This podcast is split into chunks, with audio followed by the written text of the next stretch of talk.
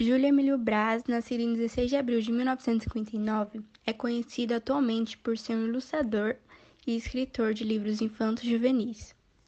Suas principais obras são Felicidade Não Tem Cor, Crianças na Escuridão, Pretinha, Eu, Lendas da África e Um Encontro com a Liberdade. Júlio começou a escrever pequenas histórias com 7 anos de idade, já profissionalmente aos seus 21 anos. Sua paixão sempre foi a história, apesar de se formar em contabilidade.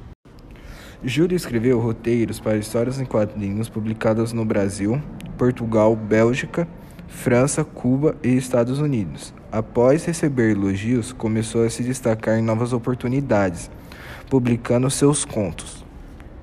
Depois de começar a escrever livros, Júlio ficou conhecido mundialmente e assim ganhou prêmios, como Australia Schiller Book Awards e Blue Cobra Awards do Swiss. Então, Júlio começou a escrever comédia, ação e suspense logo depois disso.